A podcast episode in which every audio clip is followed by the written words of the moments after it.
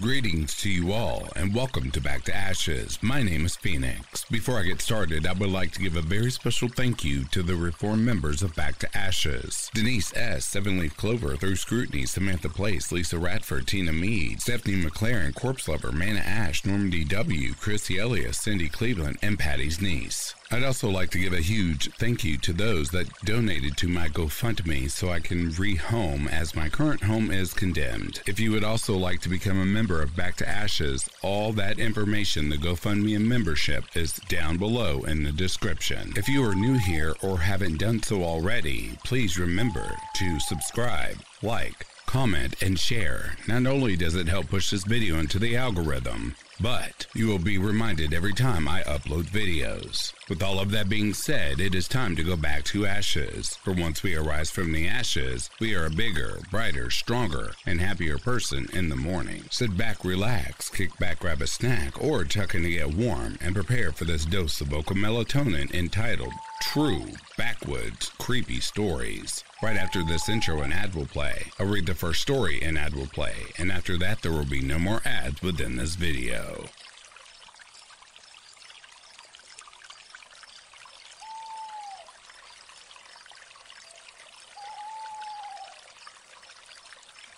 At the time of posting this, the coronavirus quarantine is in effect in my area.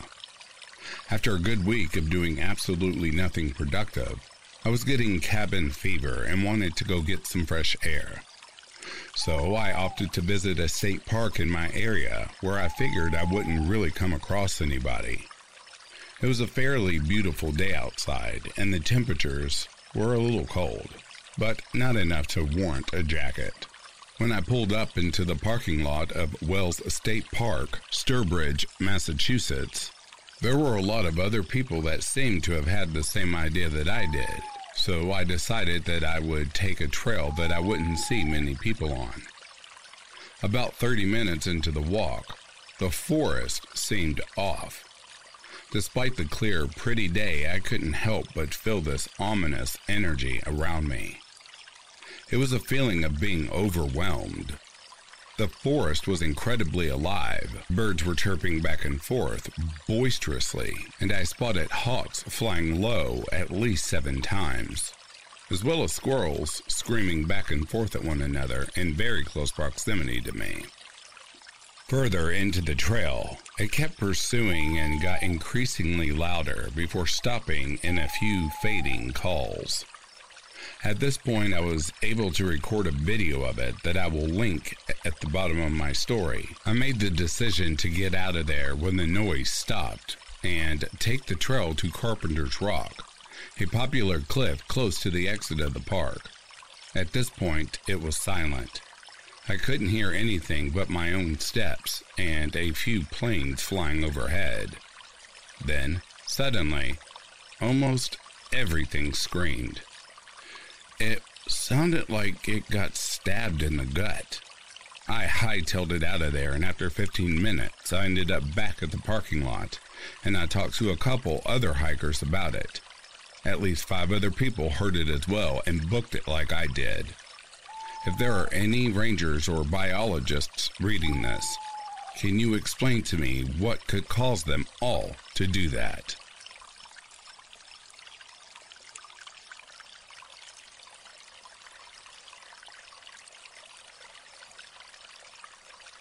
I've spent quite a lot of time outdoors in the last two years. 2016 through hiked the AT, 205 days and 2,189 miles up the East Coast. This year I rode my bike up the 800 mile Arizona trail that rode Santa Barbara to Vancouver, British Columbia, along the Pacific Ocean. Now I'm 1,100 miles into a southbound Continental Divide trail hike went through Montana and Wyoming, and will enter Colorado soon. I've always been fascinated with the paranormal and started listening to Coast to Coast AM at 17 or 18 years of age. No story on there has me hooked like George Knapp's interviews David Paul Paulides. The phenomenon is just so bizarre and so intriguing. So, I'll just tell the stories that come to mind in no particular order. In Yellowstone, a few weeks back, I listened to Mysterious Universe podcast covering human and animal mutilation. Super creepy, especially if humans are really being found mutilated like cattle. So, of course, I tell my hiking buddies all about the episode as the sun sets and really freaks them out.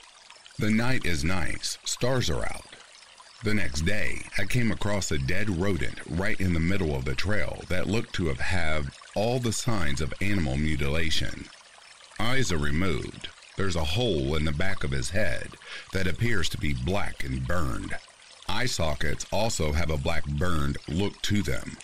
I obviously didn't check if his spine and organs were there, but there was no blood and no insects on the body. Who knows if that was just like the work of bugs and sun, but I thought the timing was just so strange. I have a video of this animal I'll upload later if I have time.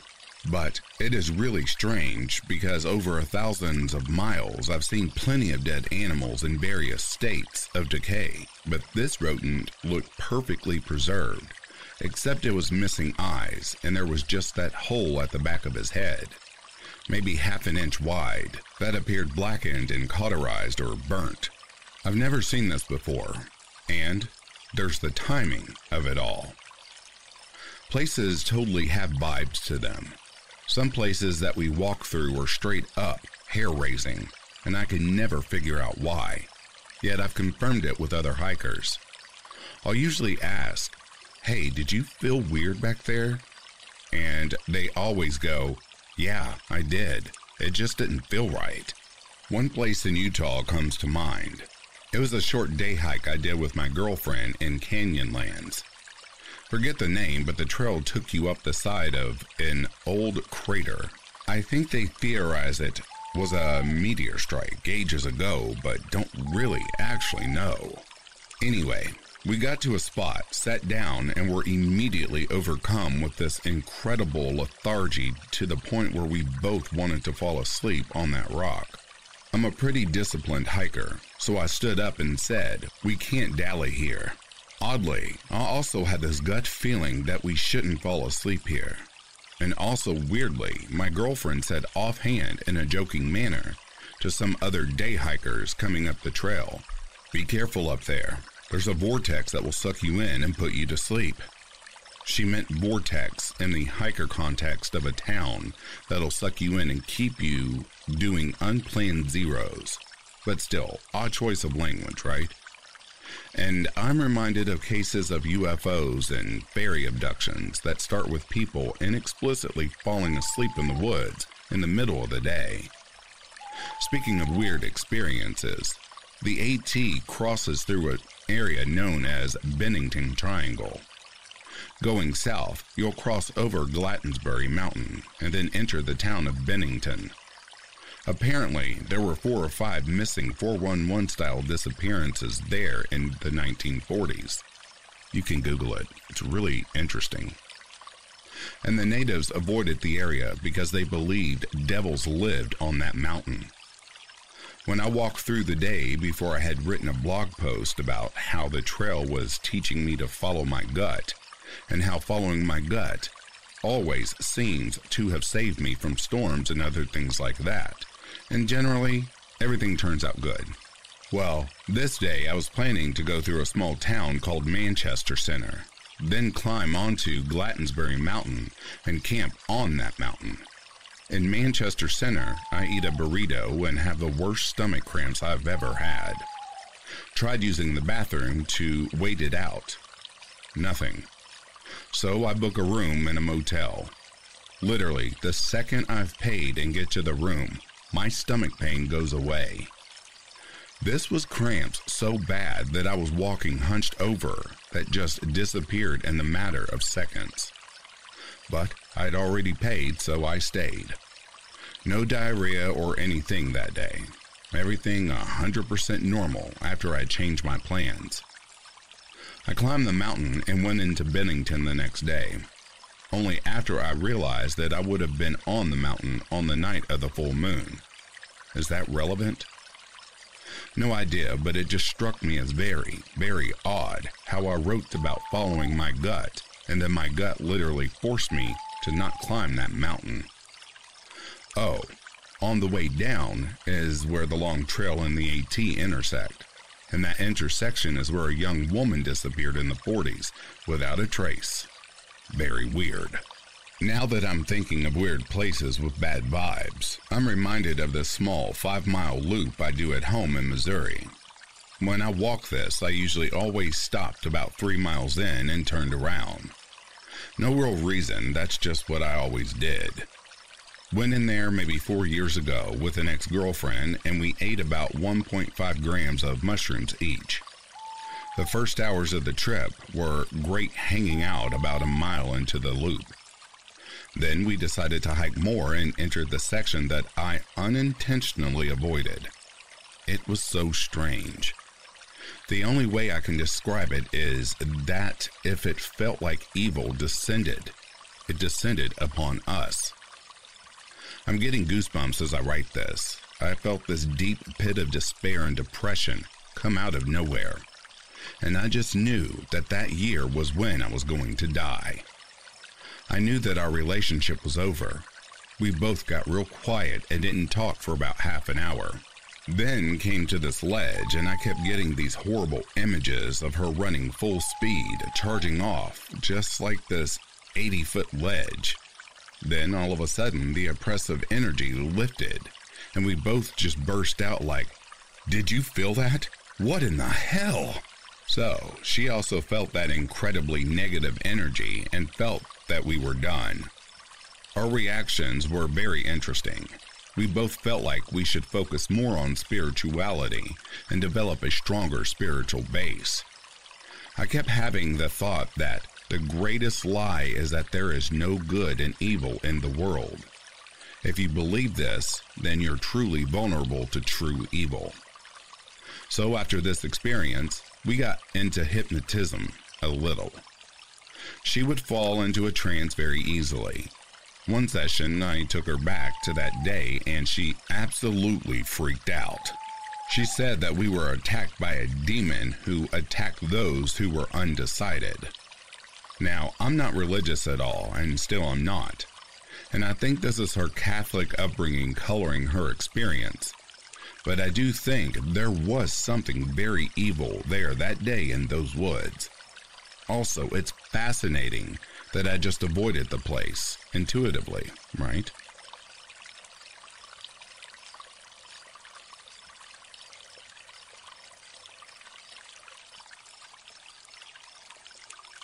I've lived in a small town in Kentucky for my entire life, and because of that, I've been surrounded by the mountains and the woods for years. My current house is literally nestled into the woods in the middle of nowhere, and thus, outdoor activities have taken up a huge chunk of my time, especially in the summer and fall. I'm in the woods almost daily, hiking to the creeks to fish or meadows to hunt, and I know the woods and trails around my home like the back of my hand. That being said, there is definitely something that calls to you while you're in the woods, especially when you're alone, and I've just now realized it. Before I'd brushed it off. Now it's hard for me to ignore. My parents began allowing me to hike alone when I was around 13, but I didn't get really into it until about two years later when I turned 15. Even then, though, I wasn't allowed to go very far, and I always had to carry a walkie talkie with me so I could contact my family if necessary. Later, at 17, I'd be allowed to carry a handgun with me, but that's neither here nor there. There's stories I can tell at that age too, but this one takes place when I was 15. Before I get into it, I should mention that I have two outside dogs Max, a black lab, and Bo, a beagle. I've had both since I was very young, and they're very super smart. Always staying by my side when I'm in the woods. They always listen to me until this day. I was hiking a trail that runs up beyond my aunt's house, one that I've hiked day in and day out, just out and about enjoying the woods. It was in October, so the weather was cool, not hot, and I had been hiking for around an hour. The trail comes out on a spring that runs down from the top of this particular mountain. It hadn't rained lately, so the spring was mostly dry and covered in leaves. I remember looking up the mountain, which I'd never hiked to the top of before, and feeling this strange call. It wasn't really a voice, but it was an urge I couldn't ignore.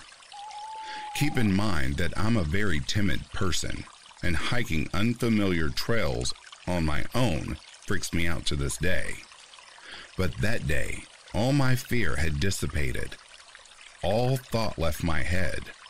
I just climbed, higher and higher. My dogs followed me. I don't even know how to describe the feeling that came over me, but I remember just staring down at my feet and feeling at peace as I climbed. There was a moment when I paused to look out at the houses below. I'd never been that high up, remember, and I felt amazed. I took a picture on my phone and then I looked around me for my dogs. Bo had already run off and Max was following. I called out to them frantically to stop, but they didn't listen. They disappeared. At this point, looking down the mountainside, I was very afraid. Then I looked back uphill and it came over me again. I kept hiking. I couldn't stop. Eventually, I heard my walkie talkie crackle. Everything was distorted, and I couldn't make out any of the words. I assume now that I was just out of range for it to pick up, but back then it freaked me out. Whatever had come over me lost its hold on my mind. My dogs were still gone. Panicked, I began running downhill. It's a wonder I didn't get hurt. As I neared the wide section of the spring near the bottom, my walkie talkie picked back up, and I heard my dogs running downhill behind me. I got home and mostly forgot about it. I just told myself I had almost been lost and to be more careful. Flash forward many years to now, and I still hike. I commented a short version of the second story on another post, but I'll add it back here. At this point, Max is very old and no longer hikes with me, so it's just me and Bo. Last year, I hiked up to a cave behind my house, as I've done a million times before. And then, I started following a trail I'd never fully explored, just out of curiosity. Bo was ahead of me, per usual, but when I called her back, she'd come. We hiked for the better part of 45 minutes, following a pretty simple trail, and then I figured I'd better be heading back because it'd be getting dark soon. And yet, I couldn't stop. I kept telling myself I'd just go a little bit further, just see a little bit more. I remember looking down at my feet, just like before, and listening to the silence of the woods around me and feeling at peace. It felt so easy to just keep going deeper and so difficult to turn around. Bo felt the call too, because even after I did break out of it and turned around, only after stumbling on a root, and then called her back, she wouldn't stop. I had to catch up with her and physically turn her around and pet her before she'd come with me. I don't know exactly what happened that day, but what if I had stumbled over that route, or what if my mom hadn't decided to contact me at that moment? How deep would I have hiked? and what waited for me in those depths. I don't know what's out there, but I do know this the woods call to us all. Support for this podcast and the following message come from Corient. Corient provides wealth management services centered around you. They focus on exceeding your expectations and simplifying your life. Corient has been helping high achievers just like you enjoy their lives more fully, preserve their wealth, and provide for the people, causes, and communities they care about. As one of the largest integrated fee only registered investment advisors in the U.S., Corient has deeply experienced teams in 23 strategic locations. Corient has extensive knowledge spanning the full spectrum of planning investing, lending, and money management disciplines. Leverage Corient's exclusive network of experts to craft custom solutions designed to help you reach your financial goals, no matter how complex they may be. Real wealth requires real solutions. For more information, connect with a wealth advisor today at corient.com. That's C O R I E N T.com. Corient.com.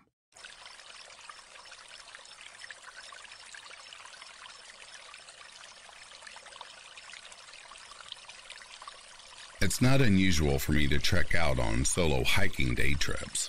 For context, I'm a 31 year old female. I frequently visit the nearby provincial parks, Canadian here by the way, that are generally well used. It's rare I end up on a hike not seeing at least one or two people. I grew up going on camping and hiking trips and feel very comfortable out in nature. I always inform people where I'm going and when to expect me back. Safety first, right? One day last year, I was going stir crazy, so I took myself out to a popular nature educational center. A bunch of trails stem from this one spot. They're not long trails, but are all interconnected, so it's easy to create your own distance. It was midweek, so I wasn't expecting to encounter many people, maybe a school group at the most. I grab my backpack, lock the car, and head out. It was a beautiful sunny day, mid autumn, so it was a little chilly out. I was listening to the sounds of nature surrounding me some squirrels, birds, even a deer crossed my trail at one point. I was sticking with the main trail, which had educational signs identifying the different types of plants as you went along.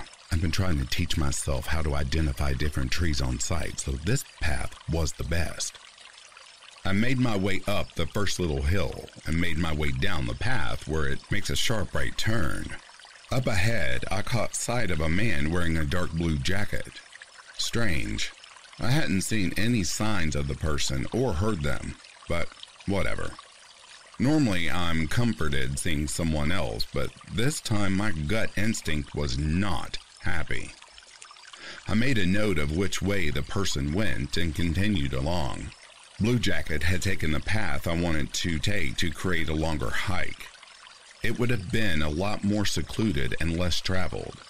So, for once, I tried to be smart listen to my gut, and just follow the main route back to my car. Keep it short and safe. I still had about two kilometers to get back to the parking lot. Clouds decided they wanted to skirt around the sky, making the woods a little dull and ominous. I kept looking over my shoulder, feeling very unsettled. The trees cast finger like shadows that did not help calm my imagination down at all. One of my favorite spots on this main trail had a few huge boulders and rock formations, right smack in the middle, that you had to go around. Really neat for photos and climbing on a normal day, but today they filled me with even more dread. I couldn't pinpoint why at first until I noticed some scuffs around the base of the rock, going the wrong way around. The trail was very obvious which way to go, Left, that is. And these marks were wrong. It was like someone walked around the rocks, dragging their foot behind them. Animal? Maybe. I couldn't figure it out. I wanted to turn around and go back the way I came, but that would have added four kilometers to getting back to my car. I stuck close to the far side of the real path, keeping a close eye on the rock formation. As I made it to the other side of the rocks, I caught sight of some blue fabric, the same blue jacket I saw earlier. The person moved as if ducking down between some rocks to avoid being seen. For Blue Jacket Man to reach the rocks before me, he either cut his own path through the woods or sprinted through about five to six kilometers of trails. I did not like the thought of either option, as I did not know this person and did not want to know them at this point. Maybe he was taking a leak? Yeah, I'll go with that. I picked up my pace and dug my phone out. I texted my usual hiking friend telling them all the details in case I suddenly went missing. Yes, I attempted to do this while following the path. I only walked into one tree. I glanced behind me again while the rocks were still in sight and saw the man standing there looking at me. I ran the rest of the way back to my car, hopped in, and immediately locked the doors. Curiously, there wasn't a single other vehicle in the parking area or on the nearby road. This place was nowhere near any towns, so I have no clue where Mr. Blue Jacket came from. I took a couple of minutes to sort myself out in the car, and as I pulled out to leave, I looked at the trailhead. There was that damn blue jacket on the signpost I had just passed to get in my car with no one visible nearby. I was so spooked by this encounter that I refused to hike there alone ever again. Maybe it was all an innocent misunderstanding, but it sure scared the living hell out of me.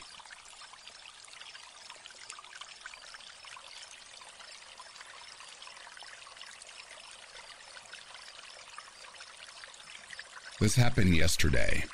My brother and I went for a hike to stave off cabin fever from self isolating.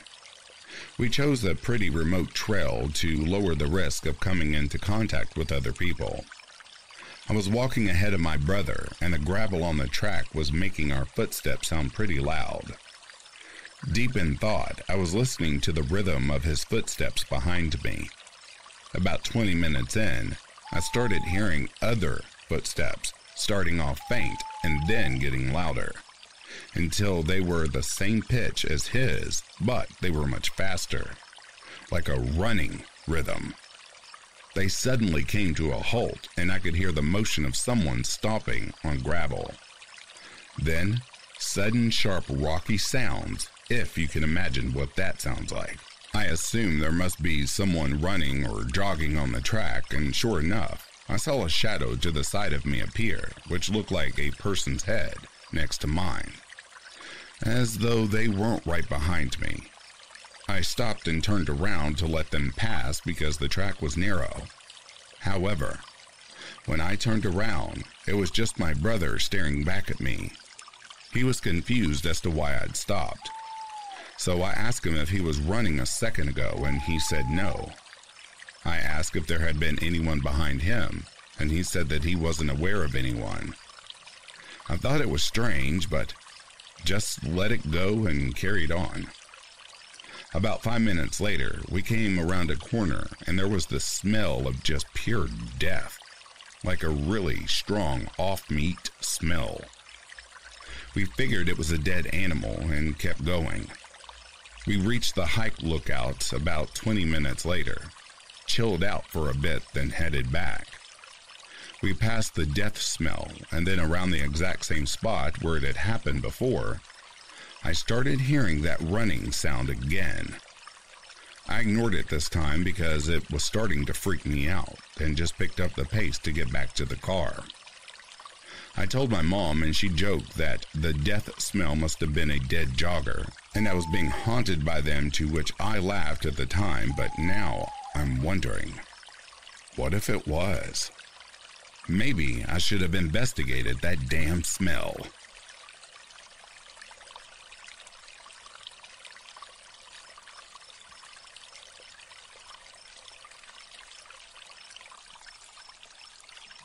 This all just happened only a few hours ago, so I'm writing it down now while the memory is still fresh. My wife and I have been talking about it nonstop since it happened and have been unable to come up with any explanation that even begins to make sense.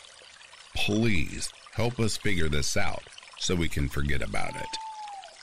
I'll try to keep this all as short as possible, but I need to make sure you get all the details so you can help us figure what the hell happened. Today, we planned on going on a four mile hike the trail makes a big loop with the beginning point also acting as the ending point. The story begins in the trail parking lot. There were about five other cars in the lot, and out of the car nearest us came a middle aged couple. We paid them no mind as we typically do with strangers, and we headed off to the restroom before hitting the trail. They set off on their own hike. When we started the hike, we chose route number one, doing the loop counterclockwise. The trail itself makes a huge loop about four miles in length, with the parking lot being at the highest elevation, and the lowest point being the middle of the trail. The ascent from the bottom middle section to the top, going either direction, is extremely steep, slow, slippery, and tough. This is important information for later. About 20 minutes into our overall three hour hike, we reached point A, where we caught up with the older couple. About the time we caught up with them in the canyon, they decided to turn towards the parking lot, passing us along the way. We exchanged smiles and waves as we passed, and again thought nothing of it. From point A to point B, everything seemed totally normal. We were hot and tired, of course, but we were enjoying ourselves and thought very little about the other people. When we reached point B, about two thirds of the way through the loop, just starting the uphill climb back towards the parking lot. However, things started to get a little weird. As soon as we exited the low lying canyon region, we saw the same couple heading towards us, as if they had returned to the parking lot and opted instead for route number two. We still didn't find this to be completely out of the ordinary, as the first canyon, around point A, was tough to get down, and it seemed they were somewhat unprepared. The woman was wearing a knee length skirt, a very bad choice for sliding down slippery canyon slopes and climbing steep rock bluffs. And it appeared that they had not brought a pack with water or anything. We passed them again, exchanged pleasantries, and continued on. This time, though, we did talk briefly about the situation. We found it odd that they made it far enough to meet us at this point, as the first parts of routes 1 and 2 were steep and slow, and the area between point A and B was pretty flat and steady.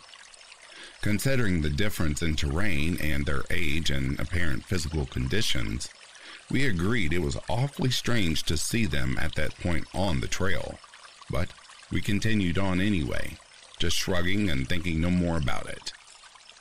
Soon afterwards, we made it to the outlook, which was a couple hundred feet above the bottom section of the trail, and 10 minutes past point B. As we paused to take some pictures and catch our breath, my wife pointed out she could hear their voices down below in the canyon as we rested. We listened and mutually agreed that it was probably the same couple since the point of voices seemed to come from would be about the right spot for them to be at given the last location we saw them at and the lack of anyone else on the trail so far. Still, nothing too strange yet. That is until we reach point C. Between the outlook and point C, which was 20 minutes from the end of the loop and 40 minutes past point B, was a wide gravel trail with steep drop offs on either side. You could say it was sort of a ridge, as everything within the loop made a giant lopsided bowl, much like a volcano, with the elevation difference between the lowest point in the trail and the highest point in the trail being about 500 feet. This made the terrain around the trail seem pretty much impassable. It was extremely steep and covered in thick overgrowth and fallen trees. It seems to be pretty much a given that the established trail is the only way to get from the outlook back to the parking lot. As we neared point C, we were becoming increasingly exhausted and ready to be done. We stopped once or twice for about 30 seconds apiece to catch our breath, and as we got closer and closer to point C, it was as if the energy was sucked right out of us both. Of course, the trail was tough, but we had done it and many like it before. And it was not even 80 degrees outside. Even as our mental focus began to waver and we started noticing a significant change in our demeanor and attitude, we still marched on, knowing the end of the trail was near. When we reached point C, everything changed for the worse. Now, keep in mind, We saw the older couple about 40 minutes earlier at point B, and there was no way to reach point C from there except the trail we were currently on. There were no shortcuts. There was no realistic way to pass us without us knowing, and no way to possibly beat us there. And yet, there they were, sitting on a bench on the side of the trail eating lunch at that. As we passed them, the man mentioned something about a picnic to us and smiled, laughing. We tried our best to respond in kind, but the mood was as if we had just walked into a giant black cloud of smoke. I don't know how else to explain it, but the area around them disoriented us completely, and we no doubt were pale as ghosts and obviously shaken. It wasn't a malevolent feeling, and they didn't seem aggressive or strange. But our brains were just shocked into a state of horror in seeing them there. It just was not possible.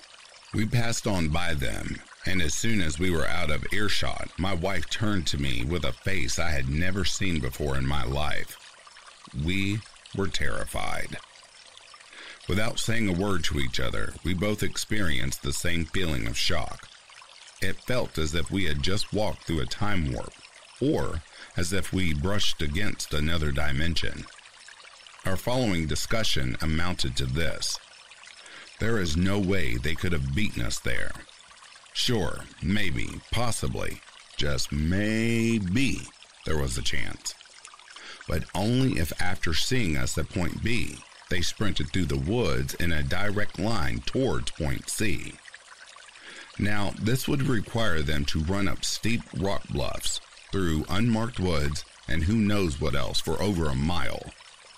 In 40 minutes, that's how long it took us to get there, going at a pretty good speed using the clear trail, which, as a crow flies, was not that much longer than a direct route from B to C. We are in our early 20s and in decent shape, and we were dead tired by the time we saw them. And based on their apparent level of preparedness and fitness, no judgment here, only stating what we could see. There is no way, even if they did take a direct off the trail route, they could have made it there before us. On top of that, they had somehow found two Bud Lights and a lunchbox full of sandwiches on the way, and were already almost done eating them by the time we met them at point C. All of the things combined with the overwhelming feelings we got when we encountered them at point C have left us in mental shambles for the past several hours. We have no idea what to make of this, and no clue how to explain it in a way that even begins to make sense. Please, help us figure out what this was, or who they were.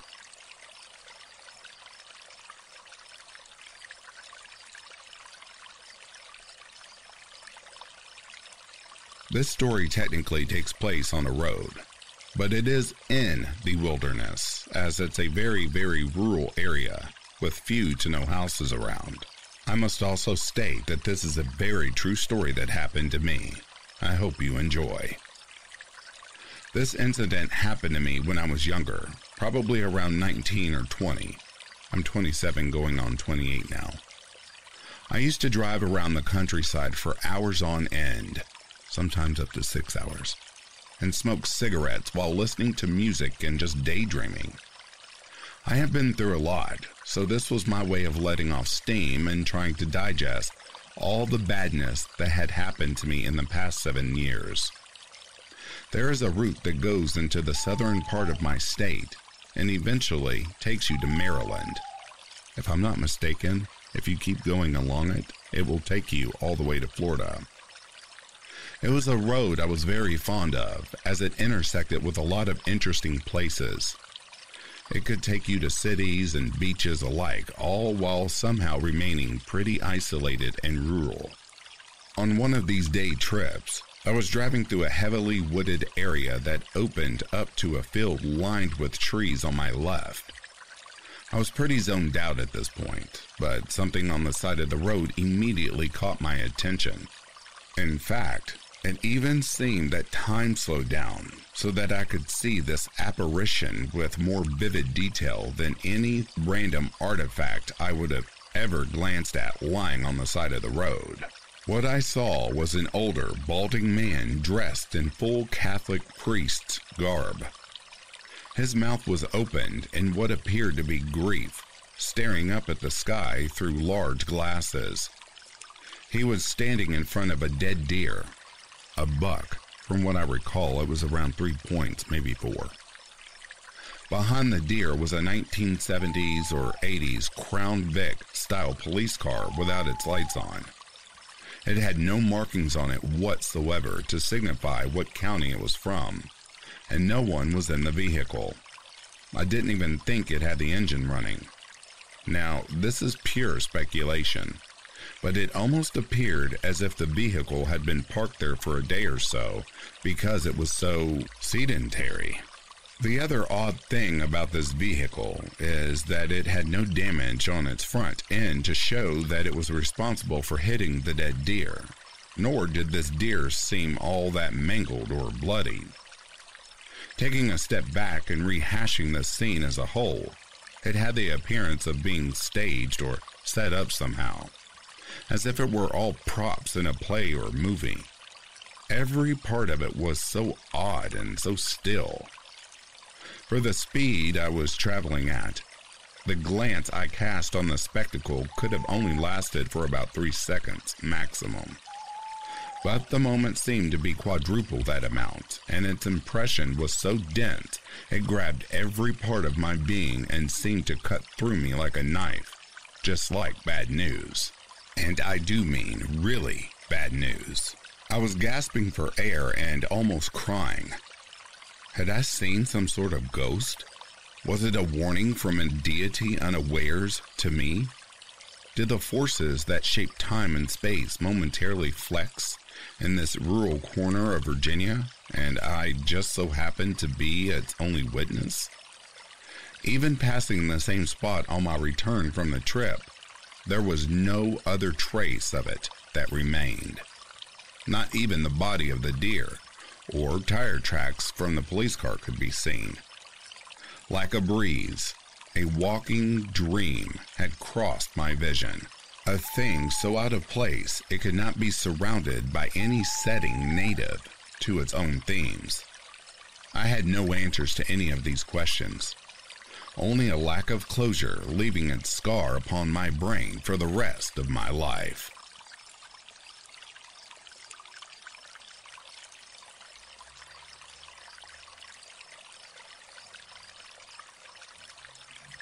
I live in Victoria, Australia, and we don't get snow unless you venture up the mountain area where the climate is significantly colder. As expected, I very rarely see snow in person. So, during my childhood, my mom and I would visit my Pepaw up in Glenorchy, Victoria, at least once a year.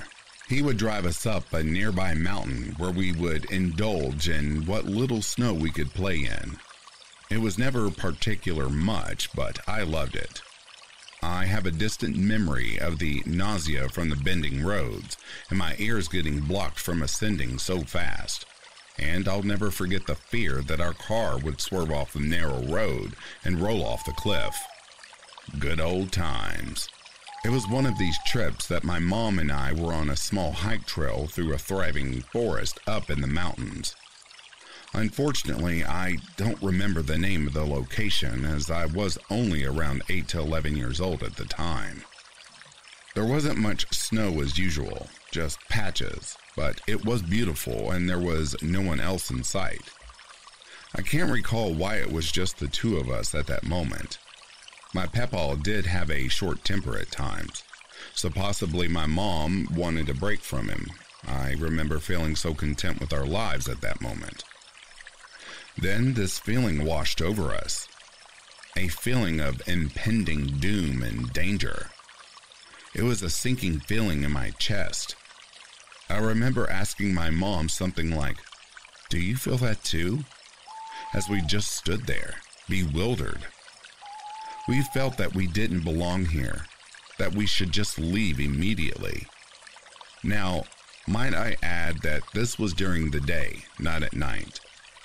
I had been in scouts most of my childhood and was also very familiar with this type of environment. Yet, here we were, frantically looking around for the source of this dread we were feeling deep in our gut. It felt like we were being watched, like a thousand judgmental eyes were just focused on us.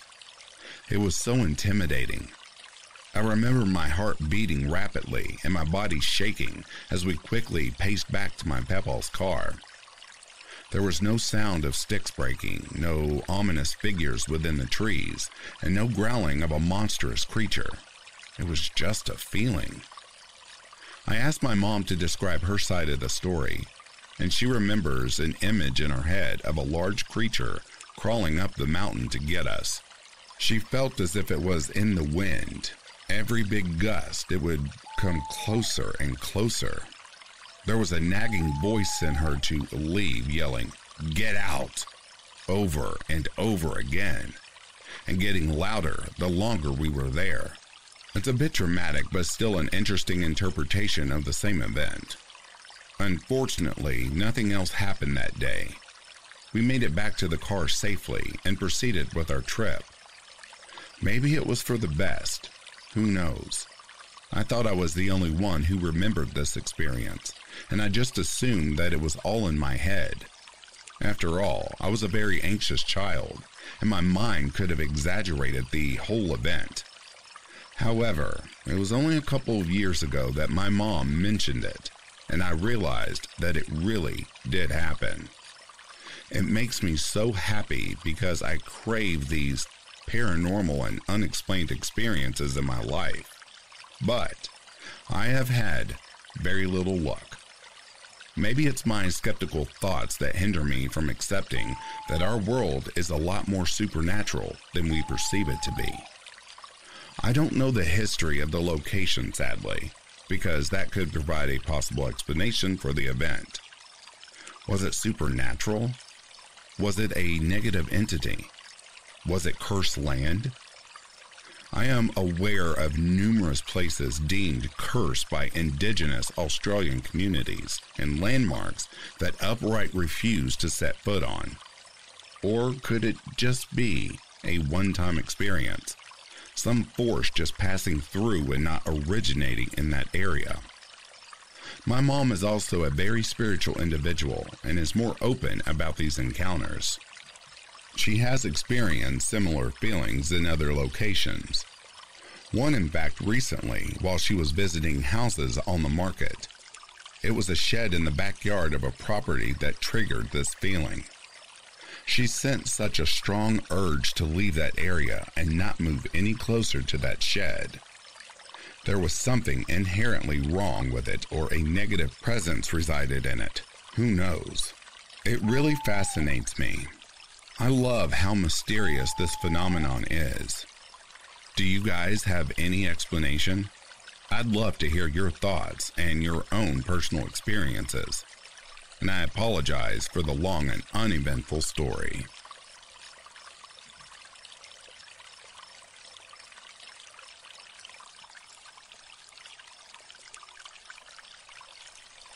This encounter happened years ago but most recently, I felt the need to write this down.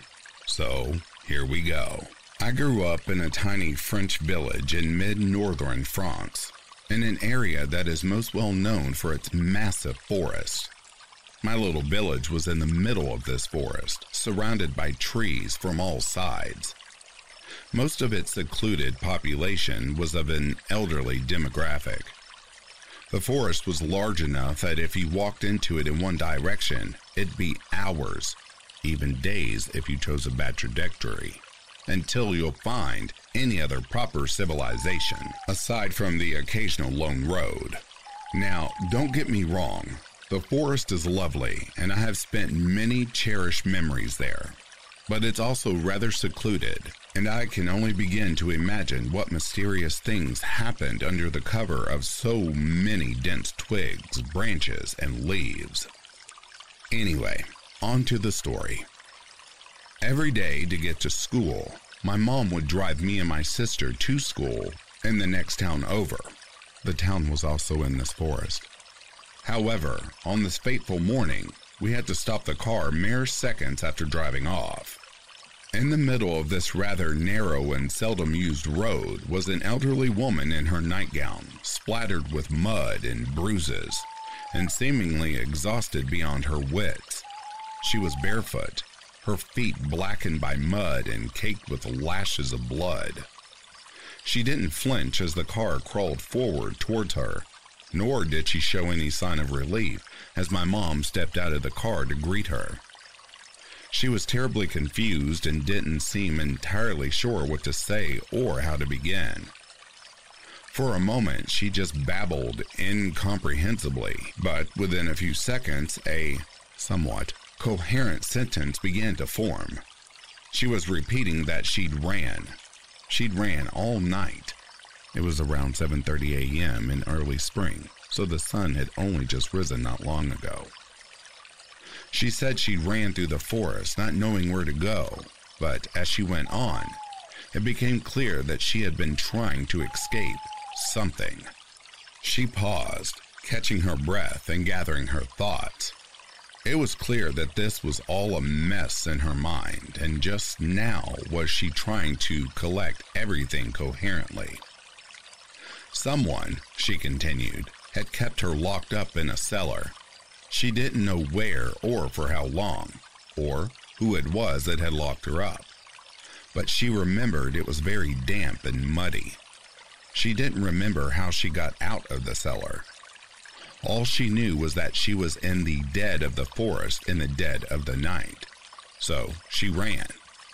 Ran as much as her frail body would allow. At this point, it seems like she had nothing more to say, for it seemed like her nighttime escape had culminated in us meeting her. I don't exactly remember what she and my mom discussed next, but it resulted in my mother calling the old lady's son, who lived on the other side of the village. A few minutes later, he arrived and told us that we should leave. Fast forward a few days. I asked my mom if she knew what became of the old lady after we left her. I'm not sure how my mom found out this next bit, but apparently a few men had broken into her house that night or morning, had beaten her and ransacked her home, stealing some of her priceless possessions. She had apparently fled for cover into the forest, which was only a few meters away from her house. Now, if that isn't creepy enough, a few extra details stick into my mind. First, when we found her in the middle of that narrow road, it turns out that she was standing right next to her house. Perhaps the burglars were still in her home as we were speaking with her. Her sense of time did seem distorted after all. Secondly, no mention of the supposed cellar she was kept in was made. Had it been a fiction of her panic and delusion, or had she really been locked up in a cellar somewhere in the forest only for no one to believe her? It seems unlikely, but you do occasionally stumble upon old and grotty stone huts and ruins in the forest. Perhaps some of them hide a few gruesome tales. Unfortunately, we never really spoke to that family again, so we never got to find out about what really happened that night. I believe the elderly lady is now deceased. We will never fully find out the truth about that cellar. Nonetheless, whenever I return home and drive past that house in that narrow street, I can't help but remember that frail lady standing alone in her muddy nightgown.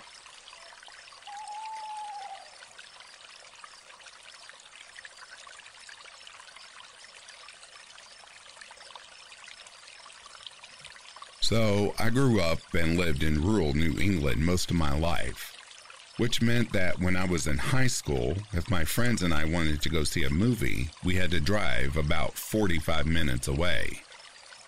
Well, one night my buddy and I decided to go see a movie. Some action flick like Captain America or Judge Dredd or something, so we weren't in a weird state of mind from a horror movie or anything like that and on the way back home, I decided to take the back roads so that I could drive a little faster. Now, back roads in Vermont are a lot of fun and scary as hell if you don't know what you're doing. There are almost one lane dirt roads cutting through endless miles of mountains and forest, with a house every five miles if you're lucky. So, we're on one of these roads. Radio is playing some rock and roll, and it's snowing. Not lightly snowing or cozy amounts of snow, just a soft, pleasant snowfall. And we're about halfway home deep in the woods. And we come to this hill. And at the top of the hill, it curves. So it's a blind hill in the middle of the woods, and it's snowing. So I slow down significantly. We round the corner, and my headlights light up this spot on the side of the road where the snow refuses to fall. But it's not just an empty space. There's snow piling up in three spots, the way it would if there was a person standing there and the snow was building up on their shoulders and head. And it stays that way long enough for me to register all of that. And then the snow buildup all sort of collapses, and it begins just like everything else and I've driven past the spot. Well, I continued driving for a while in silence, trying to make sense of what I just saw in my head and see if I can find a rational explanation. And I can't, really. So I ask my friend, Did you see that? And he looks at me for a moment and says, Oh, thank God, I thought I was hallucinating. So we described what we saw, and we saw the same thing. And then we turned around and drove back up and down the road really slowly to see if we could see it again, or find a reason why it might have happened. But there was nothing there.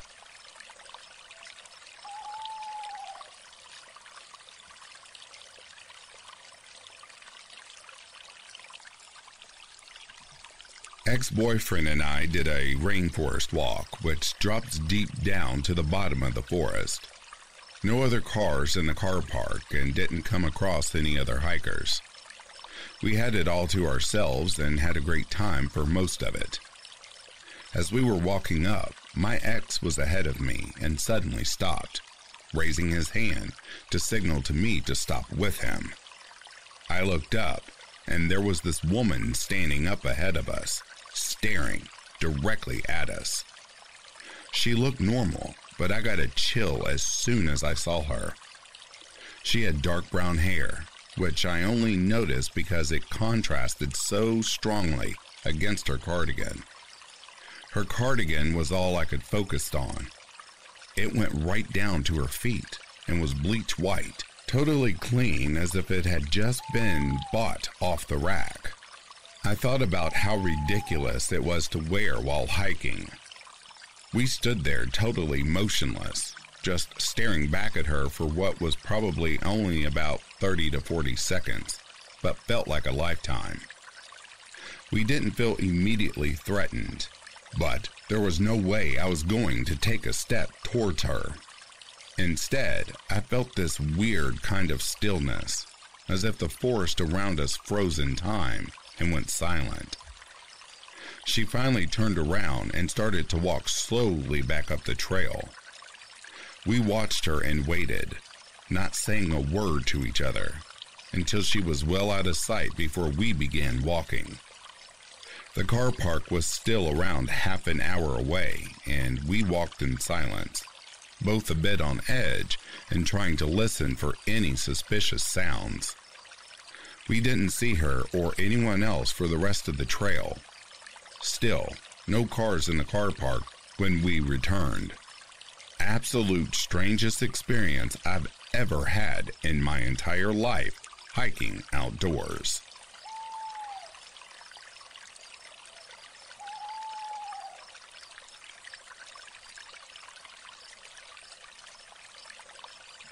This story entails the time I went running around a local trail after dark. I live in the downtown area of a relatively small city. A couple blocks from my house, there is a lake with a five mile trail around it. In the daytime, it is absolutely beautiful and a very popular attraction, but it tends to be sketchy at night because it is located in a lesser part of town with a much higher homeless and gang population. After dark, some questionable people can appear and mix with the eeriness of the lake itself. It's pretty damn scary. I've had some pretty strange encounters there, but nothing terrified me as much as this one. This happened about a year ago. The sun was starting to set, and I was questioning whether I should run or not. I should have known not to run if I was questioning it. So I decided to set off on my run. I very quickly learned that it is getting dark fast. One and a half miles in pitch black, only with the occasional streetlight giving me something. Around two miles, I look ahead and see a guy just standing in the middle of the path. As I get closer, this dude just whips it out and starts peeing in the middle of the path. Like blatantly. I slow my pace down to assess the situation. Now keep in mind, I'm 19, 6 foot tall, 180 pounds of pure muscle, so I'm not that easily intimidated. But this was giving me a very uneasy feeling. I run around the dude on the complete opposite side of the road, and he is just staring at me the entire time. I'm getting freaked out at this point, so I pick up my pace a little out of my comfort zone. It was too late to turn back since I am already two miles out. Up ahead, I began to see another guy standing there.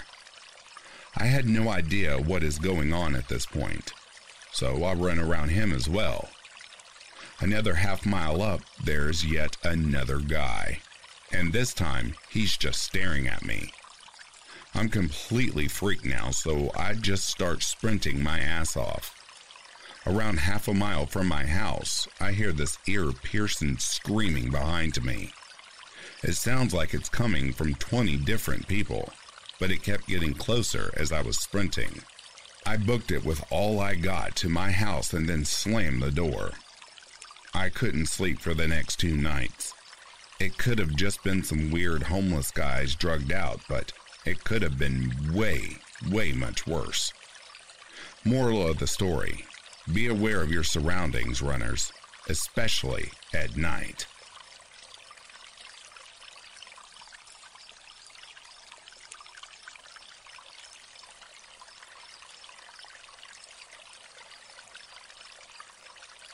And that, dear listeners, brings a close to these true backwoods creepy stories. If you are sleeping, I hope Slumberland is treating you comfortably. If you are awake, I hope you've enjoyed this collection. Until next time, please take care of yourselves. I'll read to you soon. Have yourself a good morning, a good afternoon, or good evening. Peace, love, and light to you all.